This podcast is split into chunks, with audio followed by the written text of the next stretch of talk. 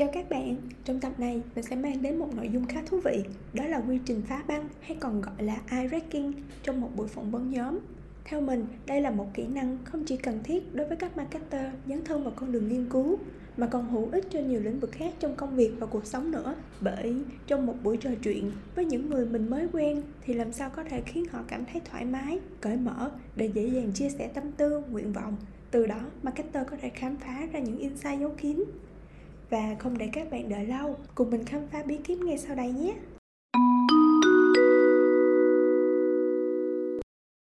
để làm cho người đối diện họ tan chảy họ mở lòng họ vui vẻ họ tiếp cận với các bạn thì các bạn cần phải lưu ý những điều gì?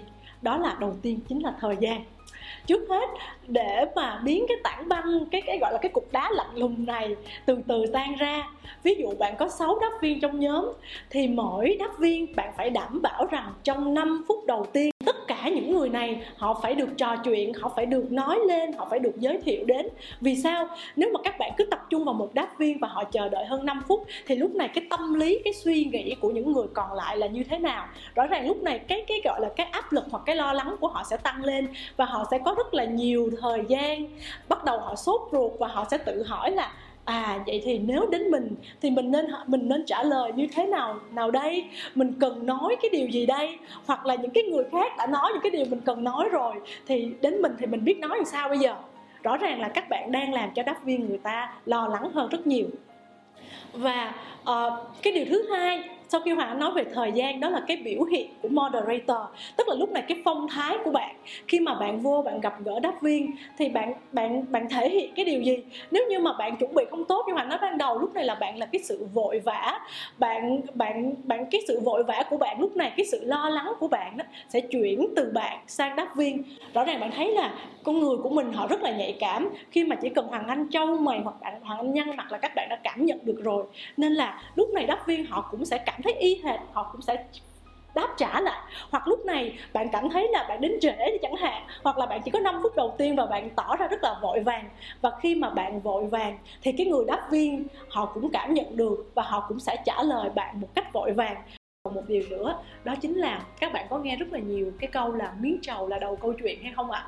Đối với những cái người mà mới quen à, gọi là để đảm bảo là mình mình thể hiện cái sự nồng ấm của mình cái sự chào đón của mình đối với đáp viên thì các bạn hãy đảm bảo rằng là các bạn chuẩn bị một số những cái đồ ăn vặt những cái thức uống để khi mà cái cuộc trò chuyện mình ngồi với nhau moderator hoặc là đáp viên mình mình trao đổi qua lại và mình có một cái cái cái cái miếng đồ ăn vặt nào đó hoặc là cái thức uống uống vô thì lúc này các bạn sẽ thấy là cái không khí của mình nó không còn quá căng thẳng nữa, mà nó rất là nhẹ nhàng và thoải mái sau giai đoạn giới thiệu 5 phút thì đáp viên của chúng ta họ đã bắt đầu là, làm quen và vô hình chung hình thành những cái sự đánh giá lẫn nhau. Vì sao họ nói là đánh giá lẫn nhau? Bởi vì sau khi mà họ giới thiệu thì họ sẽ giới thiệu tên tuổi nè, công việc, nhà cửa con cái.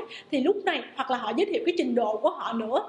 Thì thì tự nhiên lúc này, giữa những người quen biết thì họ sẽ bắt đầu đánh giá là à cái anh này nghe có vẻ nhìn sang trọng quá. Hoặc là có những người khác thì nói là à cái chị này sao nhìn không có sang hay là chỉ nhìn nó quê quê. Thì lúc này họ sẽ đánh giá lẫn nhau và nó tạo ra một cái sự khác biệt, cái sự chênh lệch giữa những cái đáp viên trong nhóm. Và khi mà các bạn thấy một cái nhóm mà nó có một cái sự chênh lệch như vậy, thì rõ ràng những người đáp viên người ta không thể nào mà thoải mái người ta chia sẻ với mình được. Lúc này là một cái người moderator, thì bạn phải thể hiện như thế nào? Lúc này bạn phải cần hết sức bình tĩnh và bạn thể hiện cái sự trung lập của mình có nghĩa là sao? Lúc này nếu mà bạn thấy một cái đáp viên mà cái profile của người ta quá tốt, hoặc là người ta quá xinh đẹp, bạn cũng đừng thể hiện cái sự ồ à cái sự đề cao của mình lên quá. Tại vì khi mà bạn ồ à đề cao, thì cái người đề cao họ sẽ cảm thấy họ ở một cái vị trí ở phía trên. Còn những người đáp viên còn lại, tự nhiên họ cảm thấy là mình cần phải nể phục, hoặc là mình cần, mình cảm thấy thua thiệt cái người kia, và họ không còn tự tin để nói chuyện nữa. Giai đoạn tiếp theo các bạn giúp đắp viên làm quen với nhau. Và lúc này các bạn hãy giúp cho các đắp viên họ chấp nhận và họ hiểu nhau hơn, họ chấp nhận những cái sự khác biệt về nhau.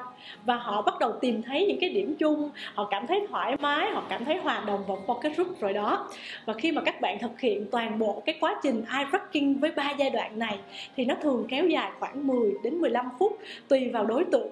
Nhưng mà nó sẽ, bạn thấy cái cách mà Hoàng Anh chia sẻ với các bạn, cái nội dung mà Hoàng Anh chia sẻ, thì các bạn sẽ thấy là cái mức độ tác động nó đến cái cái cái cái cái hiệu quả cũng như là toàn bộ cái cái cái cái câu chuyện hoặc là cái hình thành của nhóm của mình như thế nào rồi đó. Đó cũng là chia sẻ của chị Nguyễn Hoàng Anh trong khóa học Kỹ thuật đặt câu hỏi đào sâu insight. Nếu quan tâm đến chủ đề này, bạn có thể tìm hiểu thêm thông tin trong phần mô tả nhé. Còn bây giờ thì xin chào và hẹn gặp lại.